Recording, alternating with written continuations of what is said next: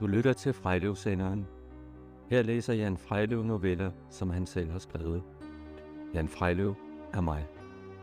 Om lidt læser jeg Alles skadestuerne. Oprindeligt optrådte novellen i novellesamlingen. Det var mig, der slog Tom Jones ihjel. Og dengang, der hed den, jeg ikke så godt kunne lide at komme på skadestuen. Den udgave, som du kan høre her om lidt, er en kraftigt omskrevet udgave af den oprindelige historie. Da jeg skrev novellen, ville jeg mig selv ind, at den ikke handlede om forfatteren selv. Sådan er det ikke længere. Den udgave, som du kan høre, lige om lidt, handler akkurat om forfatteren selv og hans forhold til skadestuer. Noget er dog opdigtet. Resten er fortalt, nøjagtigt som det skete. Jeg siger dog ikke, hvad der er sandt og hvad der er opdigtet. Det må du selv gætte dig til. Nu er ikke mere udenom snak. Her kommer alle skadestuerne.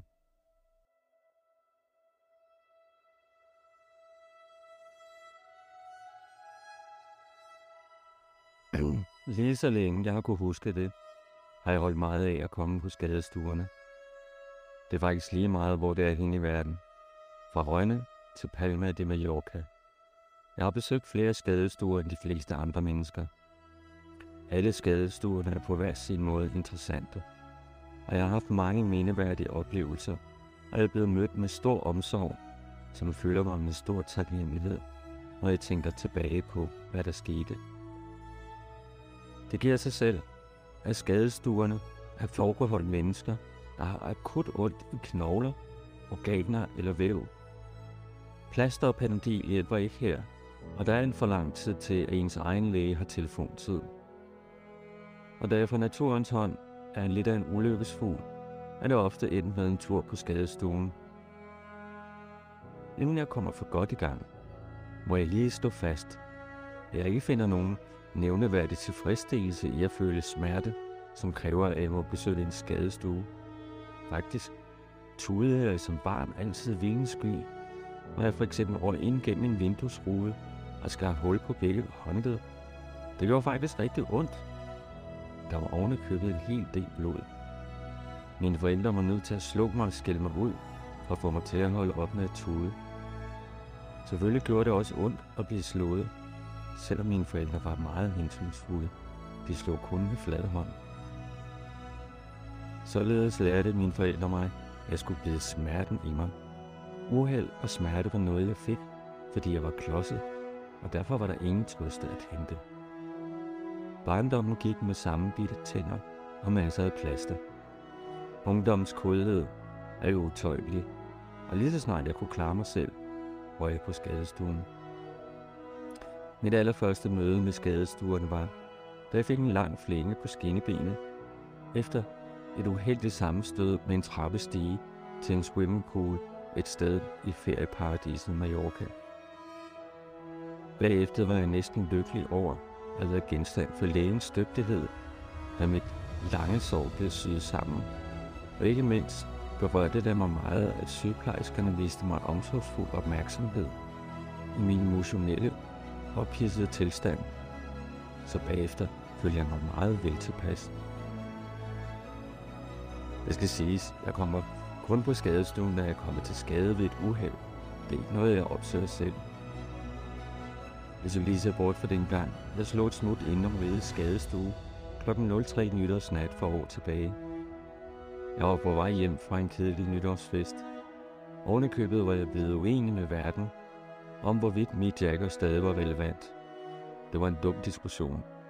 Men skadestuen var et kosteligt syn.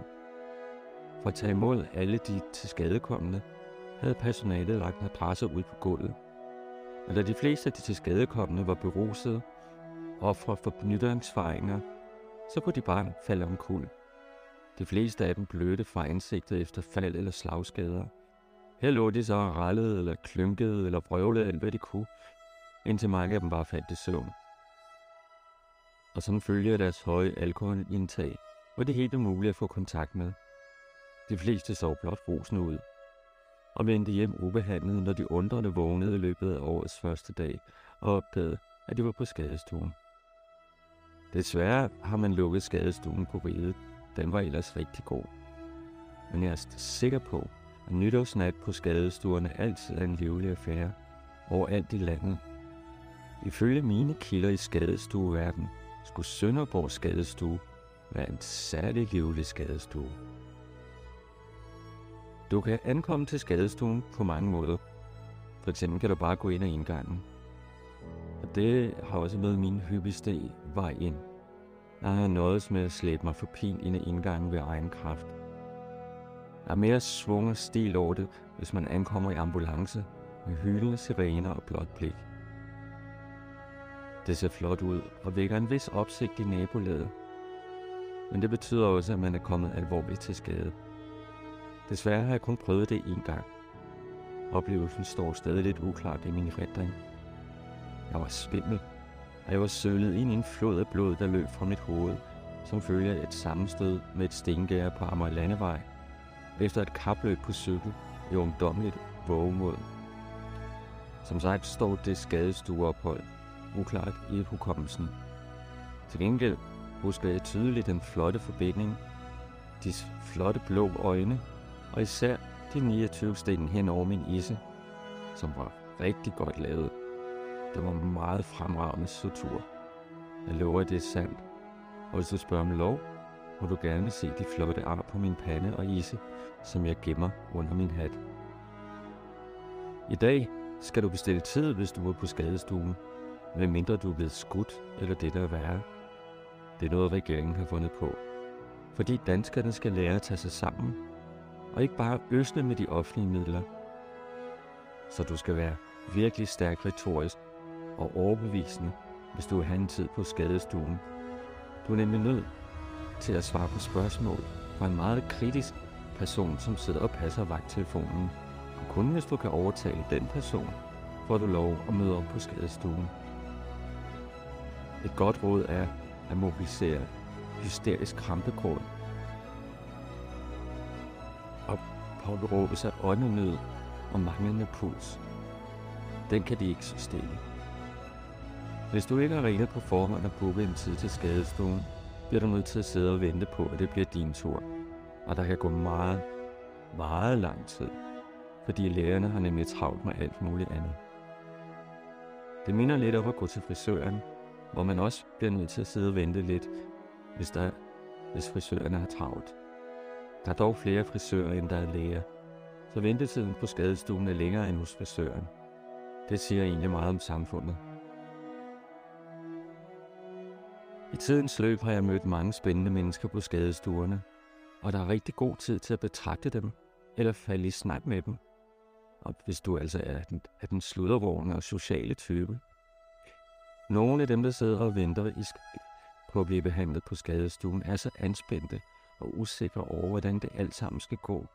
Så du gør dem en stor tjeneste, hvis du taler lidt med dem, eller hvis du ligefrem lover dem, at det skal nok gå alt sammen. Du er kommet her på skadestuen gennem mange år, og du ved med sikkerhed, at personalet er meget dygtige.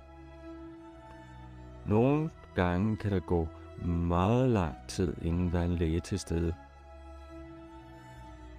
Faktisk kan der godt gå så lang tid, så det, det føles urimeligt, inden der er nogen, der har tid til at behandle dig for dine brækkede knogler eller din blødende sår.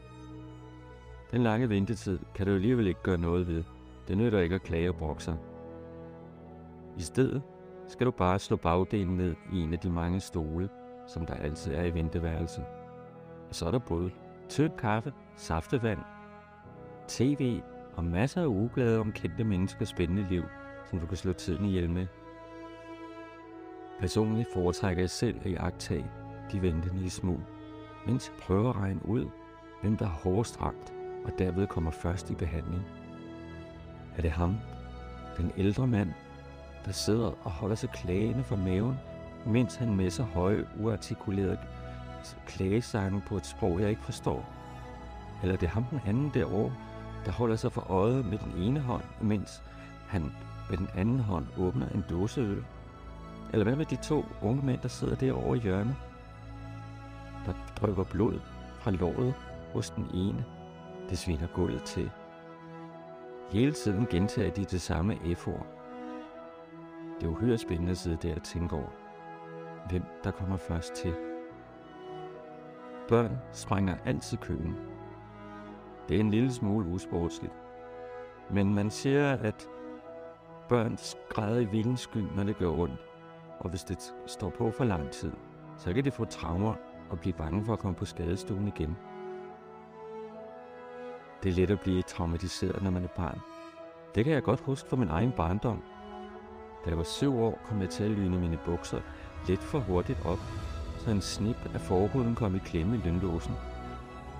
Ingen af de remedier, som skadestuen på Nykøbing Falster sygehus havde, kodede fri mig af min pinsel.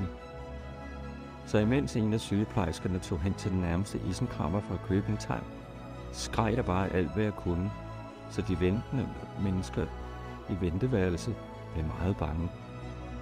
Sidenhen har jeg holdt mig for bukserne ved Lindlås og Nykøbing Falster sygehus.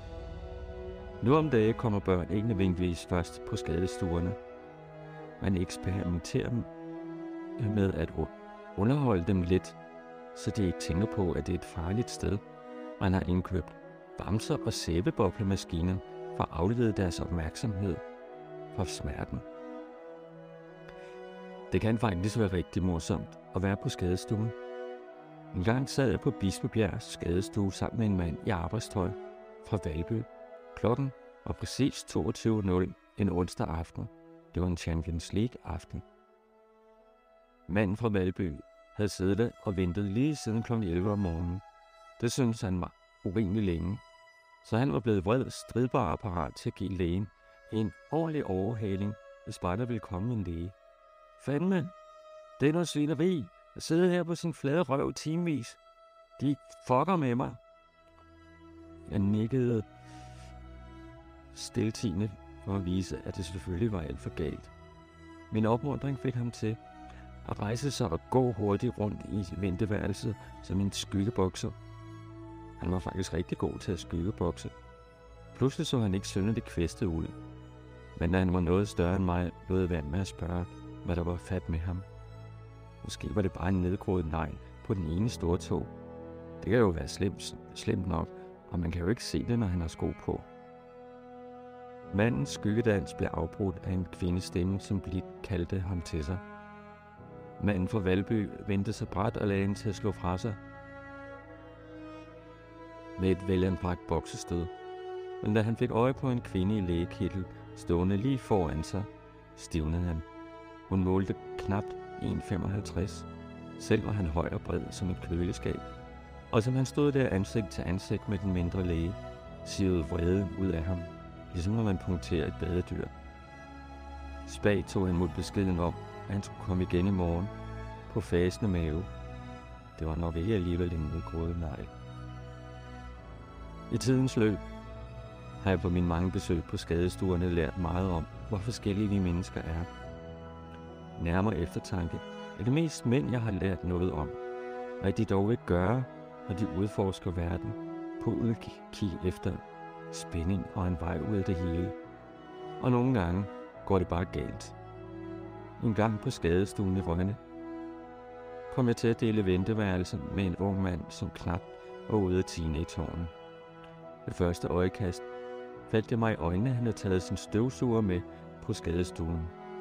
Det var højst besynderligt. Ved andet øjekast bemærkede jeg, at støvsugerhovedet var krænget ud over hans penis. Det var højst usædvanligt. Og en havde manøvren aktiveret solmelænet omkring penis, som nu sad fast i støvsugerhovedet. Jeg kunne faktisk godt forstå, at sygeplejersken trak voldsomt på smilebåndet, da hun så, hvad der var fat med ham. Og det var meget flot, at hun beherskede sig og ikke lå lystigt af den unge mand, som han sad der med sin pinsler. Og jeg fik aldrig spurgt ham om, hvad han egentlig havde drømt om at opnå, og som han troede kunne indfries med en støvsuger. En anden gang sad jeg i mine egne tanker på skadestuen i Sundby, med en betændt finger på størrelse med en appelsin, da der pludselig bredte sig en fælstank af urin i min nærhed. Det viste sig, at det var en ældre mand, der helt af sig selv var gået, havde gået i gang med at lade vandet gå, uden at tage bukserne af. Han havde et stort ønske om at få penge til en taxa hjem fra skadestuen. Han var ikke umiddelbart kommet til skade. Han ville bare have en taxa. Og sygeplejersken tilbød, at han kunne få til bussen hjem for hendes egne penge. Men det var ikke godt nok. Og så tissede han på gulvet, og på den måde fik han sin vilje.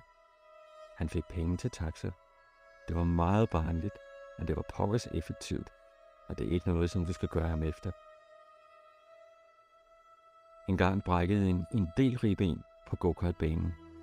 Det gjorde ondt, og det var virkelig dårligt kørt af mig, for det skete i det allerførste sving. En tur på skadestuen var uundgåelig. Turen gik til min yndlingsskadestue, den der ligger ude i Gentofte. Lægen undersøgte mig grundigt og trykkede på ribbenene, så jeg klaskede sammen som en våd klud af åndenød.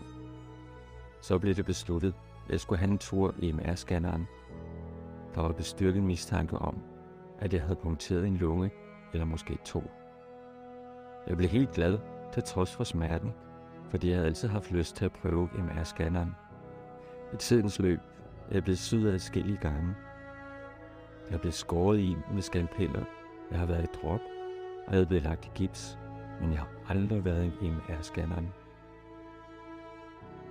Scanningen skulle udføres af en øvre norsk sygeplejerske. Kvinde var hun også. Hun rullede en del med ærne, så hun var nok fra Bergen, hvor det altid regner. Først instruerede hun mig i, hvordan turen i scanneren skulle foregå. Og med noget besvær fik jeg krabbet mig op på det bevægelige leje, som skulle føre mig ind i selve scanneren. Normalt holder jeg meget af den omsorg, som sygeplejerskerne giver på skadestuen. Men denne gang gik det helt galt. Blufærdigheden overmandede mig, og rødmen afslørede min sindstilstand.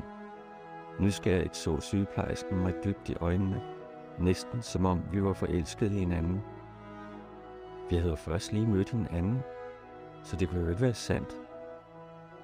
Og uden at slippe mit blik, forklarede hun mig med et underfundigt smil, hun var nødt til at trække mit underbenklæder en smule ned, for at scanningen kunne blive rigtig vellykket. Er det, det, er det virkelig nødvendigt, spurgte jeg. Det var det, sagde hun. Det var meget flot, og hendes blik fangede jo, hvad hendes opmærksomhed gjorde ved min manddomskraft. Scanningen gik som den skulle. Men jeg tror virkelig ikke, jeg har lyst til at prøve MR-scanneren igen. Bortset fra det, holder jeg meget af at komme på skadestuen. Du har lyttet til alle skadestuerne. Historien blev læst af Jan Frejløv, som også havde skrevet historien. Fortælleren fandt som en al den omsorg, som han ikke fik i barndommen, når han kom til skade og havnede på skadestuerne rundt omkring i Danmark og udlandet. Og det er ikke et eksempel til efterfølgelse, men det giver en god historie. En del af mine skadestueoplevelser er slet ikke med i historien, for ellers bliver den alt for lang, og det bliver alt for mange opremsninger. For eksempel beskæftiger Frejløvsenderen sig ikke med kendte mennesker, så derfor får I ikke historien om dengang jeg mødte Peter Falk på skadestuen. Eller var det Allan Falk? I hvert fald synes Michael Falk ikke, jeg var sporbrorsom. Og det var jeg heller ikke. Fordi man skal ikke lave sjov med folk, når de er på skadestuen. Efterhånden er det mange år siden, jeg har været på skadestuen, og det er nok godt det samme. Jeg har været der mere end de fleste. Frejløbsenderen er snart tilbage med andre historier om, hvordan mennesker leder efter en vej efter bedste evne. Så hvis du skulle være faldet for universet, personerne, der bliver fortalt om, de ting, der sker, så er du velkommen til at lytte til flere af novellerne her på Frejløvsenderen. De bliver bare lagt op, som de bliver skrevet, og det kan være, at du vil synes godt om nogle af de tidligere noveller. Og du må hjertens gerne dele Frejløvsenderen med dine venner, dine arbejdskolleger, dine ekskærester og din nabo. Jeg ønsker dig, jeg ønsker alle held i kærlighed. Det er det mindste, man kan gøre.